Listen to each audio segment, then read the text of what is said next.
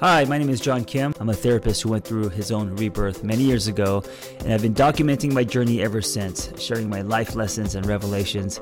I believe in casual over clinical, with you instead of at you. I come unrehearsed on purpose because self help doesn't have to be so complicated. I am here with a beverage, a friend, and some questions. Is it disrespectful to call you a friend? We have a baby together, we've got a couple homes. Baby mama. I'm here with a beverage, as usual, my baby mama, and some questions. I'm okay with that.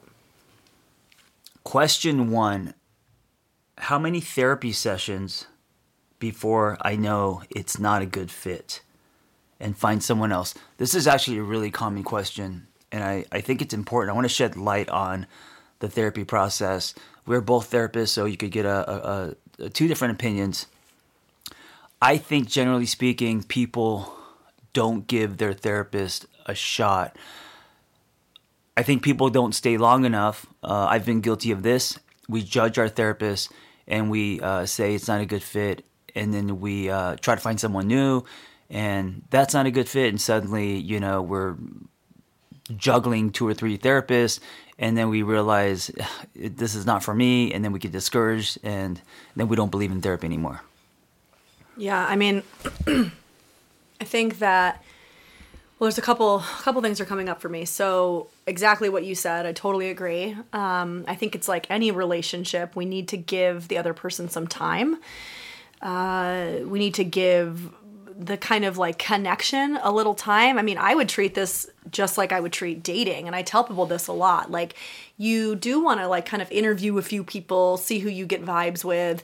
Um, there is a certain amount of connection that you want to feel. So I don't think you need to wait too long, but I do think you you want to have a connection, right? First and foremost.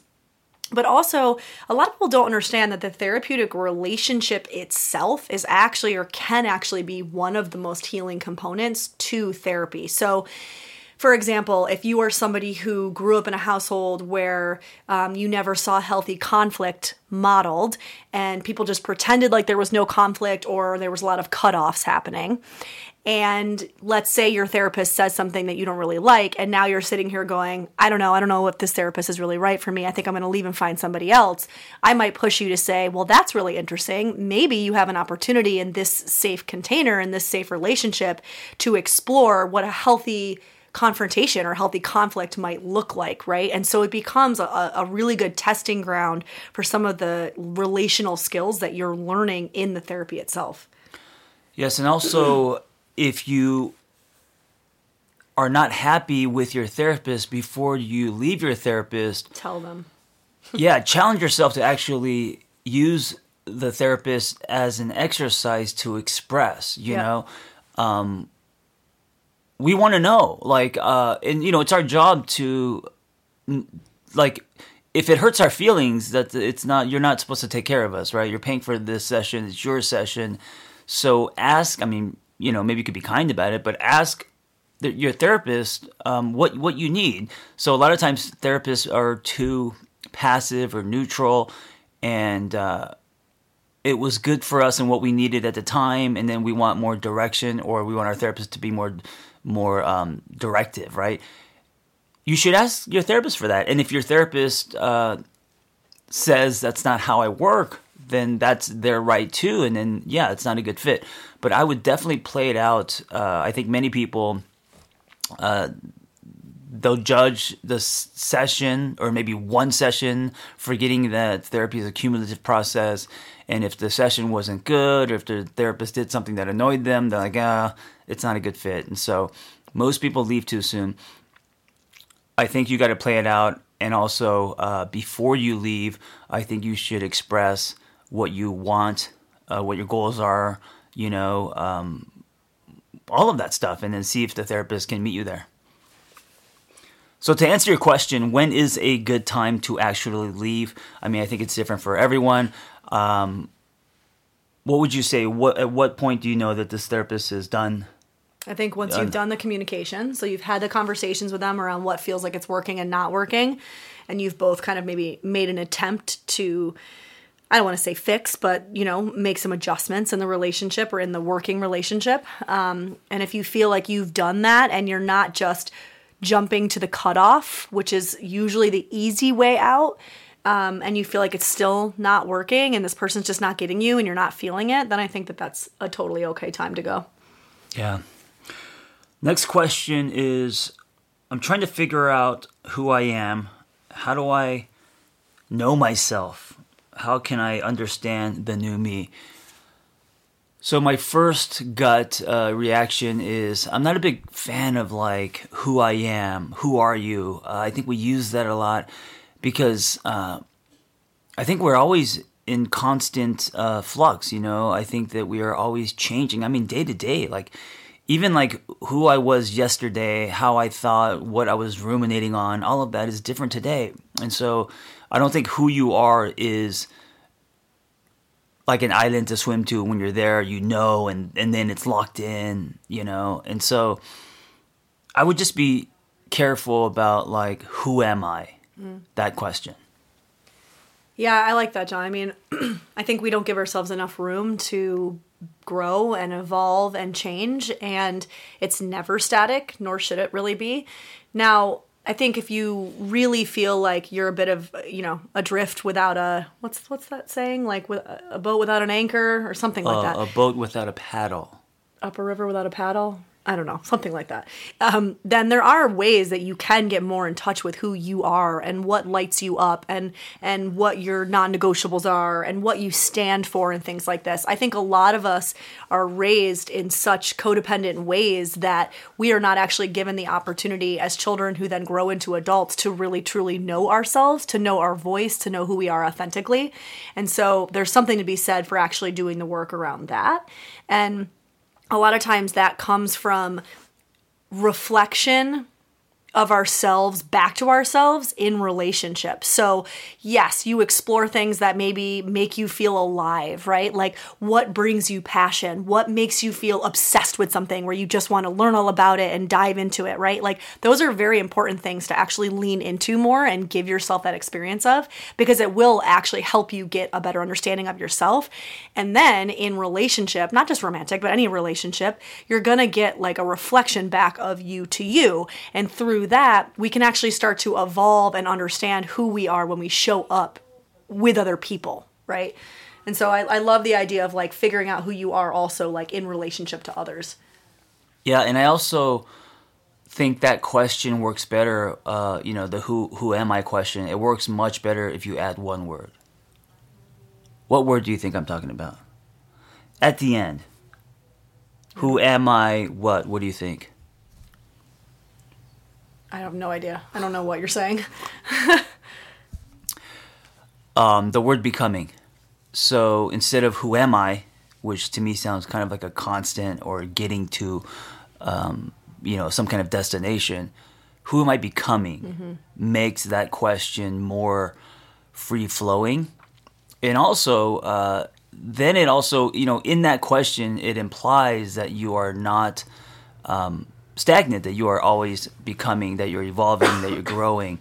And so I like that question. So to, to get to this whole like, who am I? Ask yourself who you're becoming. And, uh, you know, and then, and then kind of think about, um, all the things that are happening in your life, all the challenges, what's happening internally. So don't just focus on what's happening externally, but uh, who are you be- becoming in the sense like what is changing inside? You know, and are those uh, things that uh, you like, you don't like? Are they healthy, unhealthy? I don't know, but um, we are constantly changing. You know, we're curious creatures, and so who are you becoming? All right, final question is, and this is one I get often how to deal with loneliness.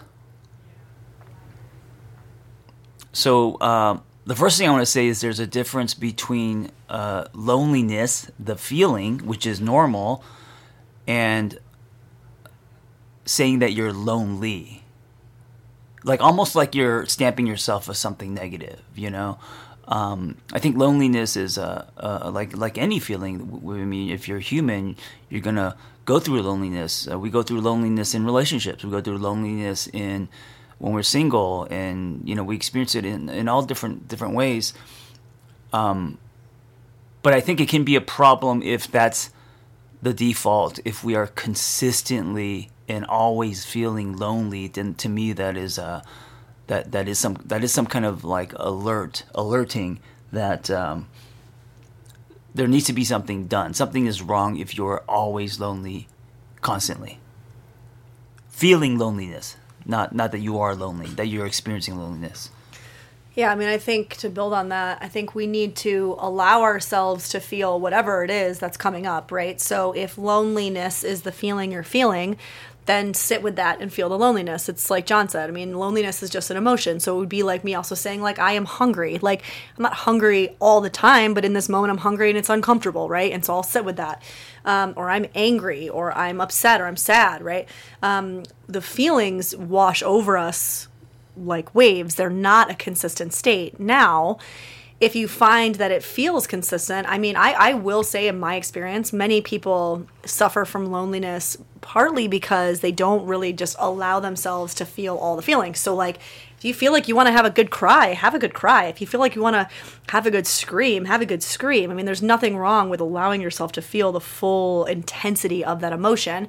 And then I think after that, it, it becomes a little bit of um, action steps, right? So, if I find that loneliness is a consistent feeling I'm feeling, what can I take into my own hands to actually start to um, change that state, right? So you might start focusing on friendships, right? Now, I have a funny feeling this person is talking about it from potentially like a romantic sense, but I actually usually would say it's not about that. It's about filling your life with really. Um, really fulfilling relationships. The romantic relationship is kind of the cherry on the sundae, but we all need really uh, fulfilling relationships in our lives to live healthy and and and um, fulfilled, which I feel like I've said twenty times.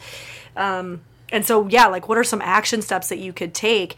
The other thing I love to say is um, volunteering, doing for others. So a lot of times like for with depression for example depression can be a very uh, internally focused um, mental illness or issue right? And one of the best ways to get out of a state of depression is to actually focus on others is to focus on being of service.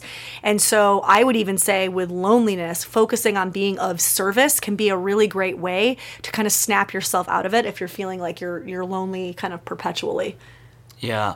And so the question was, how do I deal with loneliness? And I don't think you deal with loneliness. I think, like Vanessa said, first you have to allow yourself to feel it, right? Because feelings kind of flow through us. Uh, just a block that prevents that process, right? Mm-hmm. So allow yourself, give yourself permission to be lonely. And then it's what do I do about it? And also, where's it coming from?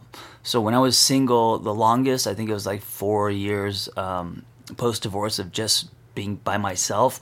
Of course, there were days that I felt very lonely, but overall, I was alone, but I wasn't experiencing loneliness because I filled my days up with meaningful conversation, uh, engaging with friends. I uh, fell in love with fitness. I bought a motorcycle and you know i was the guy at the counter in diners with earpods uh, for two hours you know buying myself a meal. I would go to the movies by myself. Yep. i'd run at the beach. And it was it's like that whole like dating dating myself thing. I did that for years. And uh, that's how i quote unquote dealt with my loneliness. I faced it mm. and i swam toward it until i wasn't really lonely anymore. It became solitude. I was comfortable with it. And the leverage for me was if i could do this then when I'm in a relationship, I, I'll be my own person. You know what I'm saying? So then I'm not going into a relationship holding someone's leg. I can be okay alone as well. Mm-hmm. Yeah. And so then you're bringing more to the table to that relationship. Thank you for listening, and uh, thank you to my baby mama, my baby mama slash beautiful partner slash friend mm-hmm. slash sick, sick roommate. Hot sexiness. Even when I'm sick? Even when you're sick. Wow. Tell us about the retreat you're putting on. Oh yeah. So if eh, a lot of people messaged us about the fact that Danae and I are only one in that running that one retreat the beginning of January, so we decided to do another one in June. So June 3rd through 9th, 10th. Oh God, don't quote me on that. Um, Nosara, Costa Rica. We're doing a retreat and we're bringing along two of our friends and colleagues. Uh, Millie Murillo, who is an astrologer, and she's going to kind of weave that into the work that Danae and I do. And then um, Ashley Torrent, who is also a therapist, but is a medium, and she does uh, surf kind of surf therapy, which is going to be super cool. So it's going to be a week in the jungle. So you can check it out. Um, go to my website or A, the a week, in my bio. a week on the beach, not in the jungle. Well, it's the jungle. I mean, all of Costa Rica is the jungle, but it's Okay. the beach and the jungle. Where can we? Where can they find you? uh, my Instagram, Vanessa S. Bennett, and then there's a link in my bio for that, or you can go to my website, Vanessa Bennett. Thank you for listening, and thank you for uh, asking all your questions. Come with questions, leave with more. Be well.